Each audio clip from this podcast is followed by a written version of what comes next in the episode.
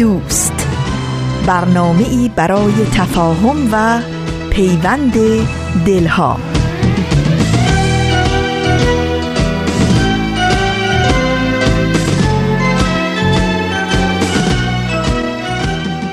با درودی سرشار از مهر و دوستی از افقهای دور و نزدیک به یکایک شما شنوندگان عزیز رادیو پیام دوست. در هر کرانه و کناره این دهکده جهانی که شنونده برنامه های امروز رادیو پیام دوست هستید. امیدواریم خوش و خورم باشید و با دلی شاد و پر امید روزتون رو سپری کنید. نوشین هستم و همراه با بهنام پریسا و دیگر همکارانم میزبان پیام دوست امروز. شنبه 15 دی ماه از زمستان 1397 خورشیدی برابر با پنجم ماه ژانویه 2019 میلادی رو درگاه شمار ورق می‌زنیم و برنامه هایی که در این پیام دوست تقدیم شما می کنیم شامل آن 18 نفر و ورقی از خاطرات و پندها و پیمانها خواهد بود که امیدواریم همراه باشید و از شنیدن اونها لذت ببرید. نظرها، پیشنهادها، پرسشها و انتقادهای خودتون رو هم با ایمیل، تلفن و یا از طریق شبکه های اجتماعی و یا وبسایت رادیو پیام دوست www.persianbahaimedia.org با ما در میون بگذارید. اطلاعات راه های تماس با ما رو هم لطفا الان یادداشت کنید. آدرس ایمیل ما هست info at persianbms.org شماره تلفن ما 001 703 671 828 828 در شبکه های اجتماعی فیسبوک، یوتیوب، گوگل پلاس، ساوند کلاود و اینستاگرام. ما رو زیر اسم Persian BMS جستجو بکنید و در پیام رسان تلگرام با آدرس at Persian BMS contact با ما در تماس باشید. و توجه داشته باشید که اطلاعات راه های تماس با ما و همینطور اطلاعات برنامه های روز و آرشیو برنامه های رادیو پیام دوست در وبسایت ما www.persianbahaimedia.org در دسترس شماست.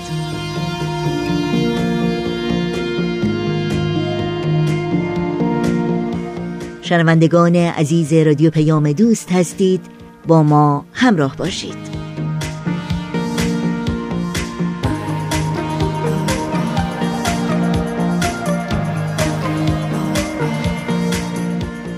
شنوندگان عزیز سرآغاز برنامه های امروز بخش تازه است از مجموعه آن هجده نفر. با هم بشنویم.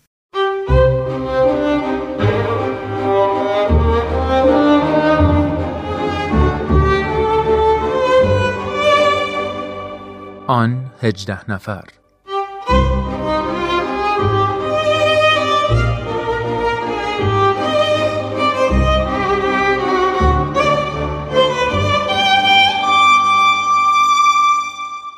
دوستان عزیز شنوندگان خوب رادیو پیام دوست روز و شب شما بخیر وقتتون به خوبی و خوشی. خوش اومدید به یک قسمت دیگه از مجموعه آن 18 نفر. برنامه ای که سعی می‌کنه با زندگی و نقطه نظرهای حروف هی 18 مؤمن اولیه به حضرت باب بیشتر آشنا بشه. خیلی ممنونم که این هفته هم همراه برنامه ما هستید. من هومن عبدی هستم. ازتون دعوت می‌کنم که تا پایان برنامه امروز همراه من و کارشناس خوب برنامه جناب خورسندی عزیز باشید.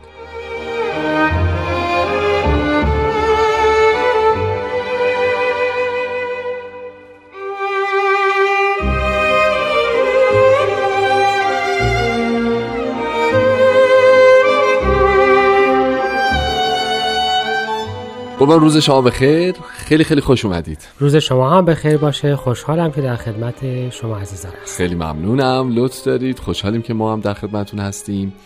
قربان اگه نظرتون باشه هفته گذشته ما مرور مختصری کردیم بر زندگی ملا حسین. از این گفتیم که این اولین مؤمن حضرت باب از سوی سید کاظم رشتی مأموریت پیدا کرد اومد به ایران. از اون دو عالم بزرگ تاییدیه گرفت.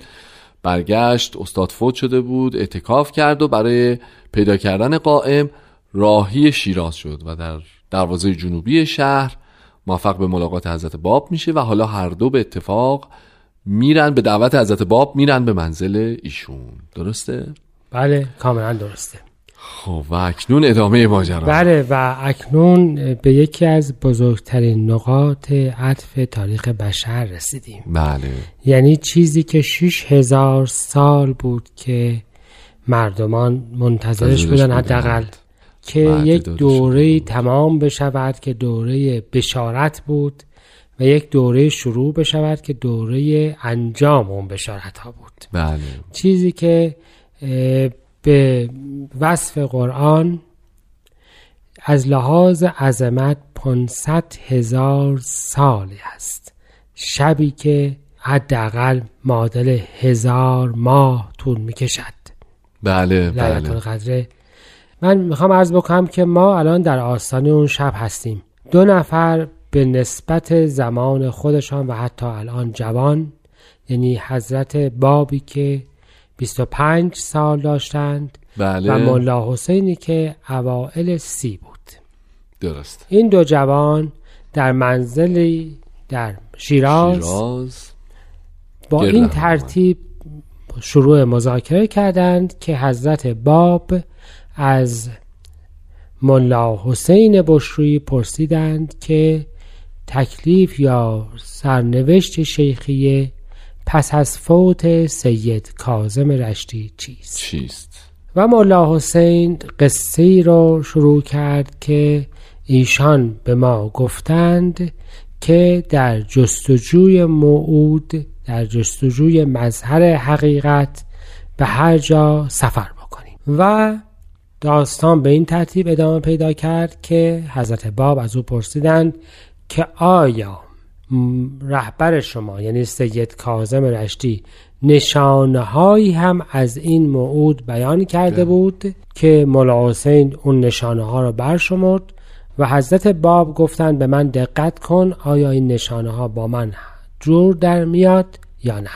این نشانه ها مثل سیادت جوانی عدم وجود نقص ظاهری و سلامت رفتاری و اخلاقی بله. در وجود حضرت علا خب البته جلوه داشت و مولا. حسین منکر هیچ کدام از اینها نبود. درست اما امای مهم اینجا بود که مولا حسین جز بر این نشانه ها برای خودش هم دلایل یا نشانه داشت وجود آورده درسته. حجتی برای خودش تعریف بله کرده بله. یعنی او برای حق شرایطی تعیین کرده بود.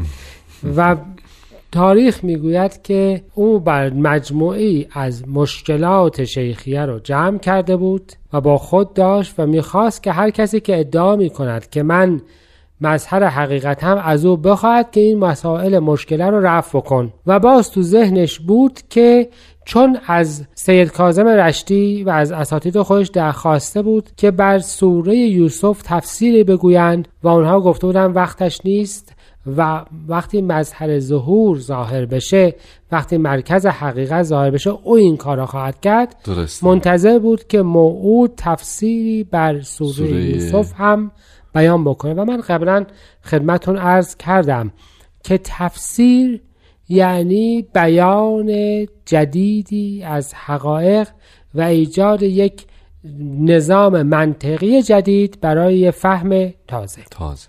اما جز اینها ملا حسین ثمره هزار سال انتظار شیعه برای ظاهر شدن موعودی با شرایط خاص هم بود.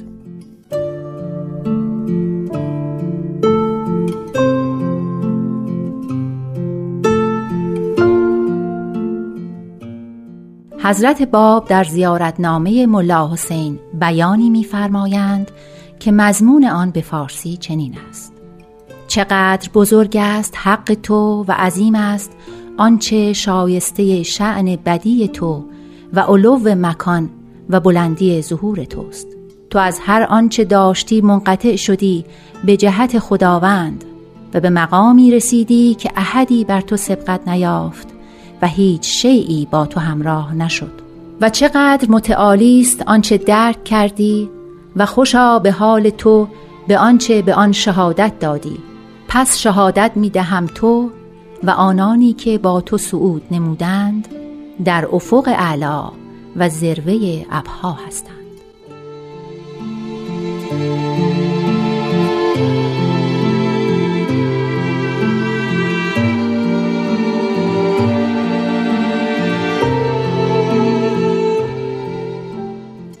شنونده های خوب ادامه میدیم بحثمون رو با استاد خورسندی در مورد اون شب تاثیرگذار و تاریخ ساز پنجم جمادی الاولای سال 1260 آقای خورسندی پس با این اوصاف ملا حسین هم برای شناخت قائم آل محمد یه چارچوبی در نظر گرفته بود دیگه درسته؟ یعنی بله. یه،, یه سری ذهنیاتی خودش داشت که اینها تبدیل شده بود به متر معیاری برای سنجش صحت گفتار اون کسی که مدعی مدعی قائم بودن بله به یه معنای یک معیارهای بشری را در نظر آها. گرفته بود. تا قائم موعود رو به این وسیله بسنجه با اون بسنجه. درسته.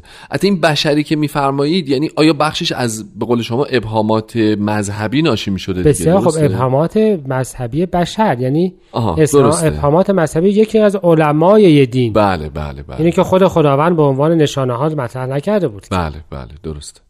خب برگردیم به همون شب معروف و مهم. برمیگردیم پس، به همون شب. بله این همه معیارهای این رو هزار اشاره- سال ظاهر بینی بله. در این کلام مولا حسین شاید جلوه کرد که به روایت یک کمی با تندی گفت که این چیزی که شما می‌گویید مقام بسیار عظیمی است. درسته. یه به یک معنای انکار کرد. که این چیزی که شما می‌گویید بزرگتر از آن است که به این راحتی بشه گفت. بله بله با دید مولا حسین و یعنی. تاریخ نقل می‌کنه از خود مولا حسین که بلا فاصله خودش حداقل از این گفته خودش پشیمان شد. یعنی از سر اون چهل سال اون چهل روز اعتکاف و حسن نیتش و همینها این بود که خودش متوجه شد که وقتی کسی چنین چیزی ادعا می کند به فرض این که اصلا ادعایش باطل هم باشد باشه. نفس وجود چنین ادعایی لازمش رعایت کمال احترام و ادب و عدم خشونته بله و همین جهت هم دیگر اون مطلب رو کنار گذاشت نقل می کنند که بعدها می گفت که اون مدارسی که من در آن تحصیل کردم خراب بشود که من از مجموعه آموخته های آن مدارس با قائم آل محمد و ظهور جدید بحث نکنم ولی به هر حال با کمال ادب و احترام یک دفترچه رو از جیبش در آورد که همون نکات که مجموعه. همون نکات مشکله به نظر خودش بود و گفت که اگر ممکن است به محتویات این رساله یک نظری. بیافکنید یعنی حالا با ادب ولی در این حال ملاک خودش رو همچنان بله به بله. یه معنا ادامه داد. بله. و تاریخ نقل می کند که حضرت علا یه نگاهی به اون رساله انداختند و بستنش و گذاشتند کنار و بسیار ساده و بسیار واضح در طی بیانات کوتاهی همه اون مشکلات رو رفع کردند. و اون رو در دریای حیرت و شادمانی در از فرو بردند. ولی در عین حال مهمترین نکته تربیتی دیانت جدید رو هم یادآور شدند که فرمودند البته من اینها را جواب دادم. بله. اما هیچ وقت بندگان قرار نیست که خداوند رو امتحان, امتحان بکنند و ملاک برایش تعیین کنند.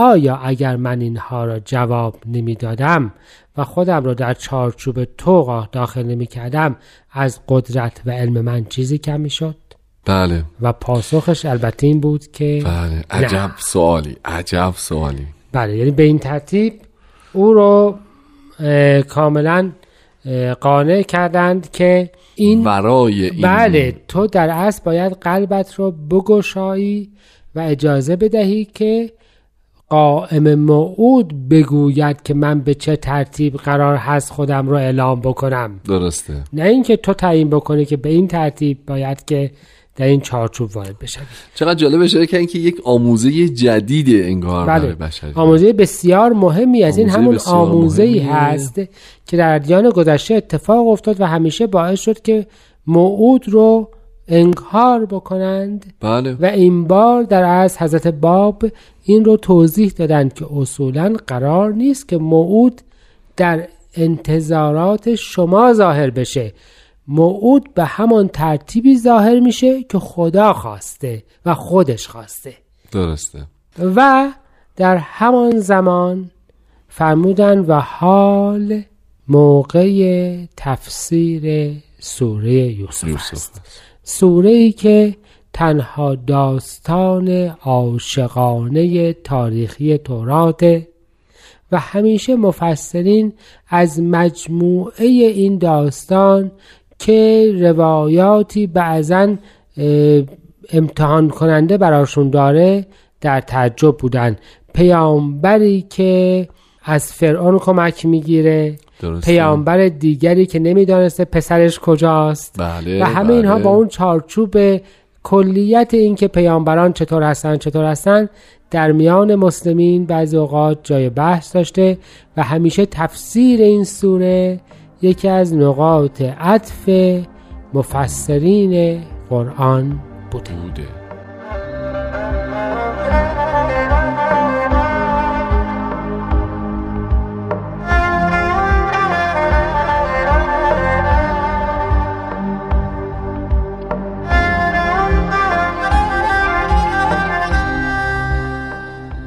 دوستان خوبم ممنون که همچنان با برنامه آن 18 نفر همراه هستید.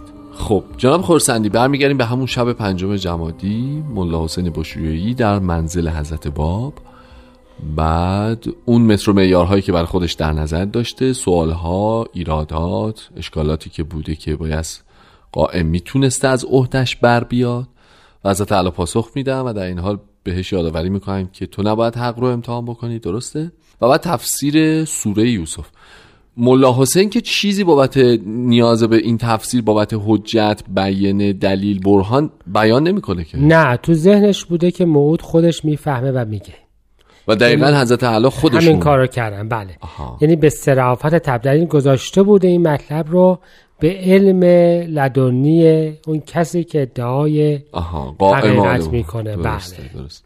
و بعد از اینکه اون ابهامات اولیش پاسخ داده میشه توسط حضرت اعلی حضرت باب می‌فهمند که حالا موقع نزول تفسیری بر سوره, سوره یوسف, یوسف.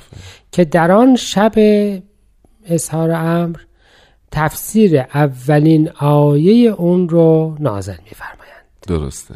یعنی اینکه تفسیری که اصطلاحا بهش میگیم سورت الملک که بر اولین آیه سوره یوسف. یوسف نازل شد. و به این ترتیب کتابی که بزرگترین اولین و در عین حال بزرگترین کتاب دیانت بابیه ایجاد میشه. می‌دونید که کتاب احکام در دیانت بابی بیانه. و بله اکثر افراد هم بیان رو اسمش رو شنیدن. ولی اول و اعظم و اکبر کتب حضرت باب همین تفسیر سوره یوسف که به نظمی جدید نازل میشه و کل هر آنچه که در قبل بوده رو به یک معنا با خودش تغییر میده.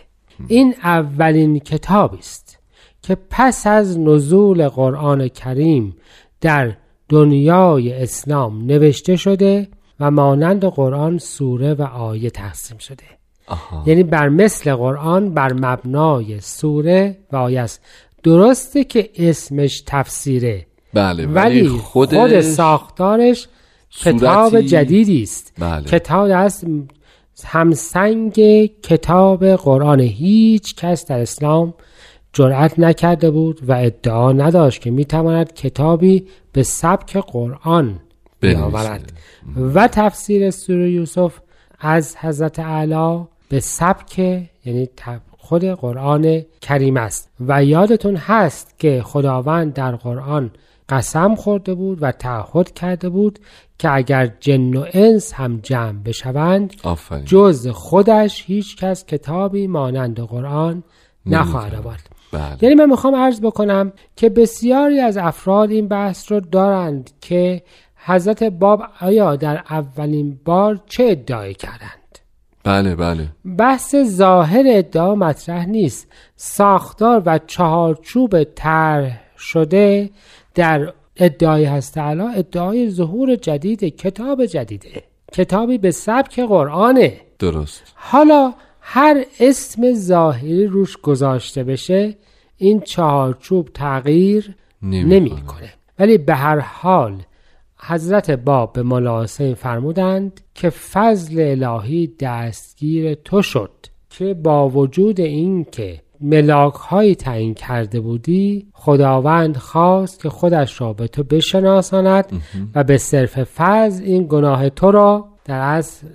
بخشود و خودش رو به تو معرفی کرد و فرمودند که این شب بعدها از بزرگترین اعیاد بشریت میشه و در اقدام بسیار جالب و به معنای امروزی به کلمه امروزی ساختار شکنانه بله فرمودند که این اظهار یعنی در آثار بعدیشون این رو یادآوری کردند که این اظهار هم در دو ساعت و یازده دقیقه از گذشته از شب شب. پنجم جمادی سال 1260 اتفاق افتاد و توجه بفرمایید که قائم آل موعود و موعود مسلمین بله داشت از چی استفاده می کرد؟ از ساعت که ساخته دست کفار بود ساعتی که دقیقه و عقربه داشت داشت. و اون زمان مسلمین به خاطر اینکه ساخته دست کفار بود هیچ عالم مسلمانی از ساعت استفاده نمی کرد در اون دوران استفاده نمی‌کردن نخیر اصلا هیچ کس ساعت ساخته دست کفار بود. ای بابا. ساعت استفاده نمی‌شد. همونجوری که تا مدت های عینک استفاده نمی‌کردن. بله. چقدر جالب. حضرت اعلی اظهار امر قائمیت خودشون رو با ساعت بیان فرمودند تا از همون لحظه اول نشان بدهند که به این چارچوب های مزهک ساخته بله. شده توسط فقها پایبند نیستند. نیستند و وقتی که این صحبت تمام شد فرمودند که شام بیاورید بله. و ملا حسین می‌گوید که چیزی که مرا حیرت زده کرد این بود که با لحنی آسمانی بدون سکون قلم شروع به نوشتن اون تفسیر کردن. این که حضرت باب بدون سکون قلم شروع به نوشتن آیات می کردند بله. یکی از درخشان ترین نشانه های قدرت عجیبه ایشان است که انشاءالله بعدها دوباره راجبش صحبت, صحبت کرد. عجب عجب حالی داشته ملا حسین اون شب و عجب اتفاقی شکل می‌گیره و عجب خب وقت این برنامه خاص و ویژه و متفاوت ما هم در واقع در همینجا به پایان رسید خیلی ممنون از لطفتون. خیلی ممنون از شما شنونده های خوب که برنامه ما رو دنبال می‌کنید. خیلی ممنون از پارسا فناییان تهیه کننده خوب این برنامه. انشاءالله که تا هفته آینده همتون خوب و خوش و سلامت باشید. بدرود و خدا نگهدار.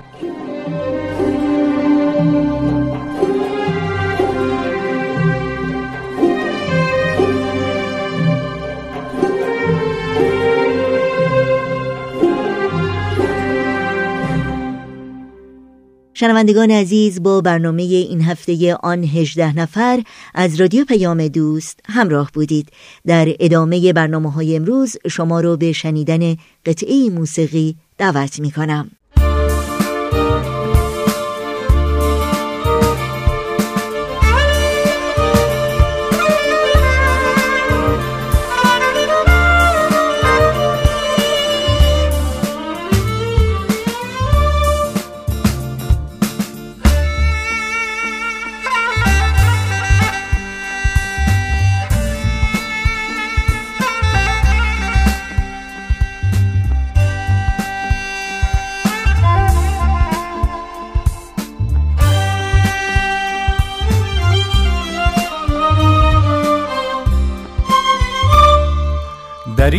قرن که آمد پدید روی بهار.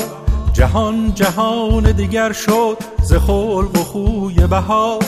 به شش هزار زمستان فسرد قلب زمین. تپید باز تپید باز دل مردش زهوی بها تپید باز تپید باز دل مردش زهوی بها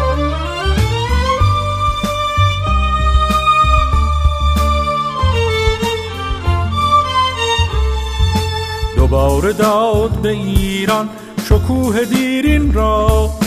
دوباره داد به ایران شکوه دیرین را.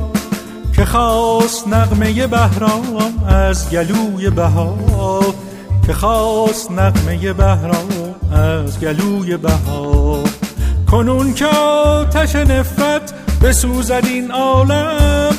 کنون که آتش نفرت بسوزد این عالم.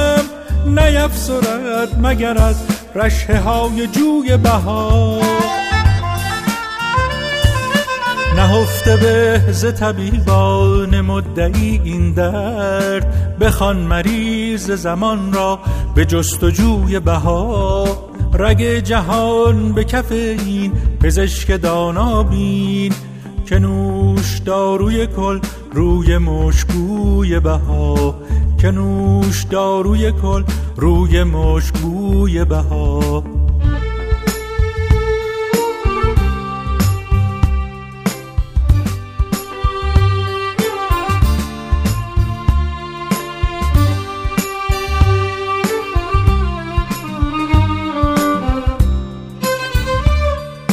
چه جلوه ایست در این ظلمت ای غبار تو را؟ چه جلوه ایست در این ظلمت ای غبار تو را؟ چو ذره در تف خورشیدا به سوی بها چو ذره در تف خورشیدا به سوی بها در این ساعت از برنامه های این شنبه رادیو پیام دوست وقت اون رسیده که گوش هوش بدیم به سهیل کمالی که حکایت دیگری رو از مجموعه ورقی از خاطرات تقدیم می‌کنه. ورقی از خاطرات. شما می‌تونید بخش های مختلف این برنامه رو در تارنما، شبکه های اجتماعی یا تلگرام Persian BMS دنبال بکنید.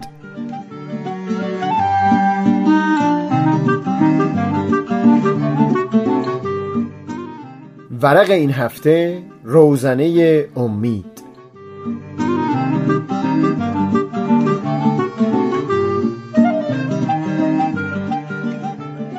چند ماه پیش با یکی از دوستام صحبت بسیار مفصلی پشت تلفن داشتیم و از اثر حرفایی که رد و بدل شده بود طرف شب سری به دفتر زدم و چندین صفحه در مرور خاطراتی که به نحوی به اون صحبت ها مربوط بود چیزها نوشتم. این دوست از دست مدیر جدیدی که در شرکتشون مشغول شده بود قدری مینالید. خودش آدم سلجو و سازگاری بود. و برای همین هم جالب بود و هم قدری عجیب بود که از زبان او در مورد یک فرد نالهی بشنوم. می گفت مدیر قبلیمون که الان به پست بالاتری ارتقا پیدا کرده هی دم به دم نمی اومد توی کارهای ما سرک بکشه. کاری رو به ما میسپرد می‌گفت تا فلان تاریخ باید انجام بشه. حتی یک بار من در مورد یک کاری که تا نیمه رفته بودم به او گفتم نگاهی بندازه ببینه ادامه اون رو به همین صورت دوست داره یا نه. اما پاسخ او این بود که اگر سوالی یا مشکلی داری میام ولی اگر نه من به خود تو اعتماد دارم. ولی این مدیری که الان استخدام شده توی همه کارها بدون استثنا سرک می‌کشه. یعنی مثلا اگه امروز بنا شده کاری رو تا یک هفته دیگه تحویل بدیم فرداش ایمیل میفرسته که اون کار شروع شده و باز پس فرداش پیغام میفرسته که خب فلان کار چی شد. و باز روز قبل از موعد ایمیل می‌زنه که خواستم مطمئن بشم مشکلی نیست و سر موعد کار به پایان می‌رسه. یا می‌بینی اون روز قبل از موعد میاد داخل اتاق و دقیقا می‌خواد که از نزدیک شاهد پیشرفت کار باشه. این رفتارش خیلی از کارمندا رو کلافه کرده. صحبتمون بعد از این ناله خیلی به طول انجامید. او می‌گفت در این 7 ده سال از کار کردن با مدیرای مختلف و هم خیلی وقتا از هم صحبتیشون اینطور دستگیر من شده که در مورد مدیرها دو جور ذهنیت کاملا متفاوت رو میشه از هم تمیز داد. یکی اونایی هستن که میگن کارمندها واقعا دوست دارن کار کنن و از اینکه وقت رو به بتالت بگذرونن خودشون هم گریزانن. وظیفه ما به عنوان یک مدیر تنها اینه که فضای مناسب رو برای اونها مهیا کنیم. اون وقت می‌بینیم که به عالی ترین نحوی همه کارها رو به انجام میرسونن. اما یک کسی مثل این مدیر فعلی ما تفکرش اینه که این کارمندها همشون می‌خوان از زیر کار در برن. و وظیفه من به عنوان یک مدیر اونه که رست اونها رو بکشم و اونها رو وادار به کار کردن کنم. با اینکه خودشون هیچ میلی به این ندارن. ضمن صحبت با اون دوست داشتیم یک دو چیز رو وارسی می‌کردیم. یکی این بود که کارمندها واقعا در کنار مدیرهای نمونه اول چقدر از فضای کارشون لذت می‌برن. صبح با اجبار به محل کار نمیرن ترس ندارن از اینکه مثلا در میون کار کسی اونها رو ببینه در حالی که دارن برای کسب انرژی موسیقی گوش میدن چون از اونها فقط خواسته شده کار رو به انجام برسونن و به اونها اعتماد شده. و دیگه نیازی نیست بخوان دور از چشم مدیر کاری بکنن. اما احساس کارمندا در مورد دوم دیگه این نیست که در کنار یک مدیر هستند بلکه زیر دست او هستند و بی تردید با اکراه و بیمیلی سر کار حاضر میشن. یک چیز دیگه هم که از اون می‌گفتیم این بود که گذشته از کارمندها حس و حال خود این مدیرها چقدر با هم متفاوته. من مثالی رو که در کتب فلسفی دیده بودم نقل کردم که می‌گفت حال دو شخص رو تصور کنید که یکیشون مجبور با خالی کردن سطل آب در یک چاه اون رو پر کنه اما اون دیگری بیل و کلنگ در دست گرفته و تلاش می‌کنه با کندن ته چاه به آب برسه. چقدر فرق هست بین این دوتا؟ اون مدیری که فکر می‌کنه همش باید یک یک کارمندان رو به کار وادار کنه چقدر روزش دیر و طاقت فرسا میگذره.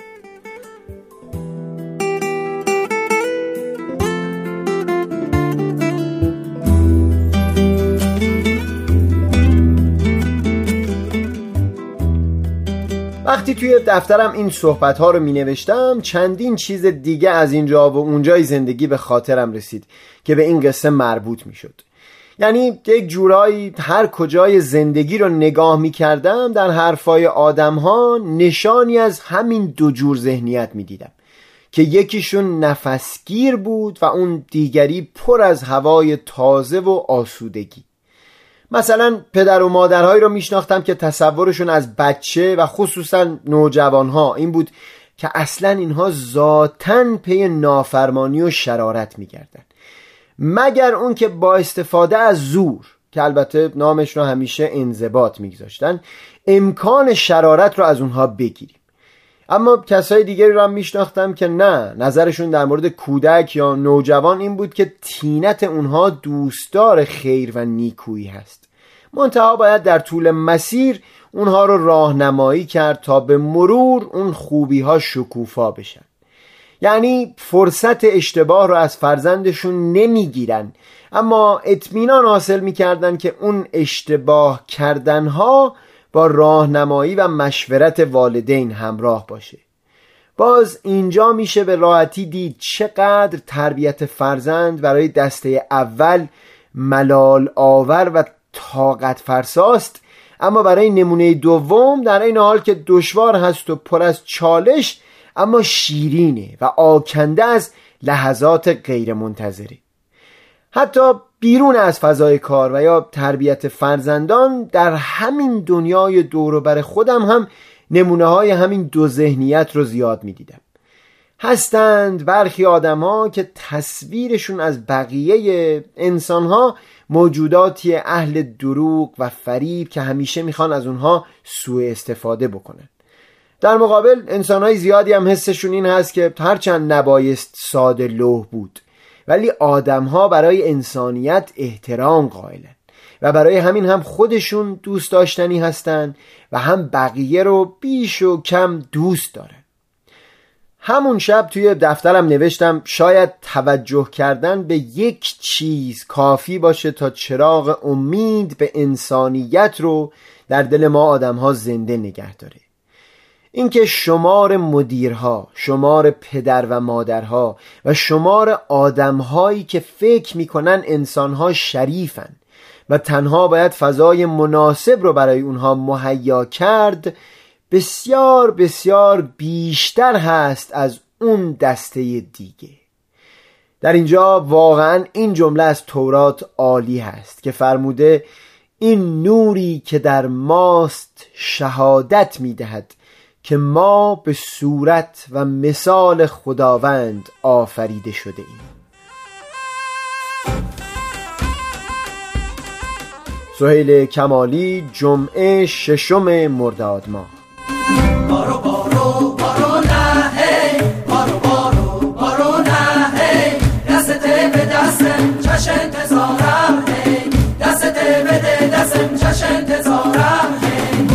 باغ می تو گل باغ می تو. چش چراغ می تو چش چراغ می تو. این شو اول بهاره سوقه کشت کاره این شو اول بهاره سوقه کشت کاره گل باغ می تو چش چراغ می تو. گل باغ می تو چش چراغ می تو.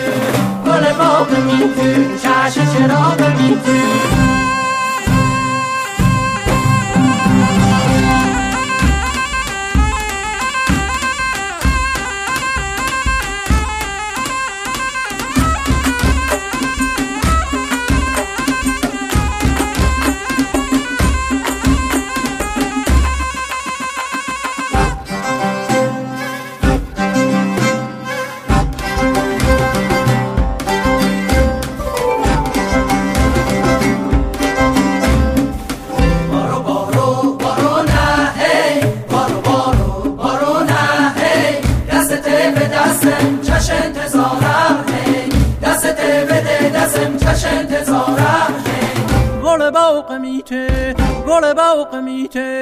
چراغ میته چش چراغ میته. این شو اول بهاره موقع کشت کاره. این شو اول بهاره موقع کشت کاره. گل باغ میته چش چراغ میته. گل باغ میته چش چراغ میته.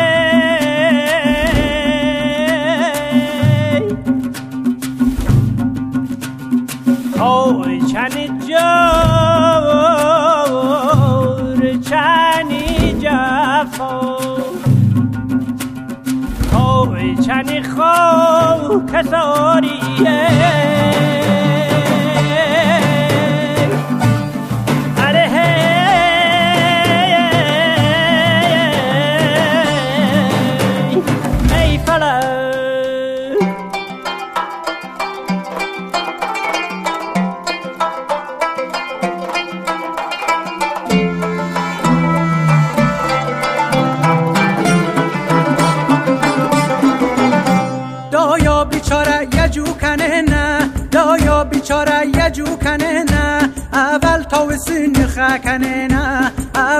سینه بکش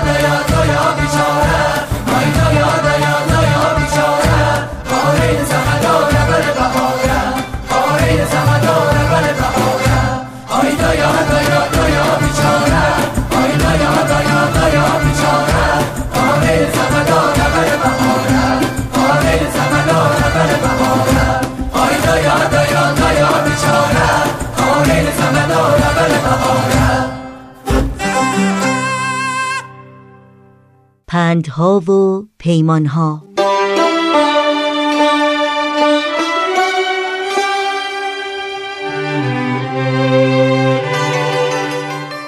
احمد شاملو متخلص به الف بامداد یا الف صبح شاعر نویسنده روزنامه نگار پژوهشگر مترجم و فرهنگ نویس ایرانی است.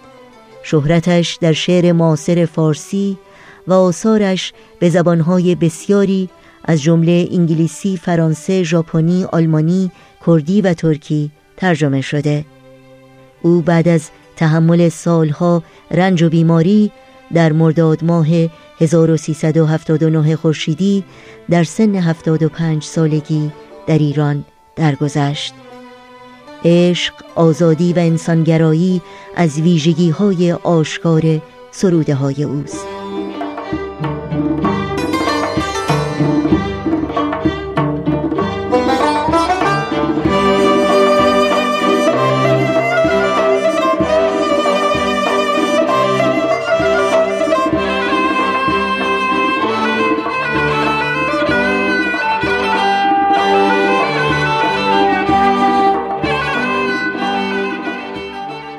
هرگز از مرگ نهراسیدم گرچه دستانش از ابتزال شکننده تر بود. حراس من باری همه از مردن در سرزمینی است که مزد گورکن از بهای آزادی آدمی افزون باشد. جستن یافتن و آنگاه به اختیار برگزیدن و از خیشتن خیش باروی پیفکندن اگر مرگ را از این همه ارزشی بیشتر باشد هاشا هاشا که هرگز از مرگ حراسیده باشم.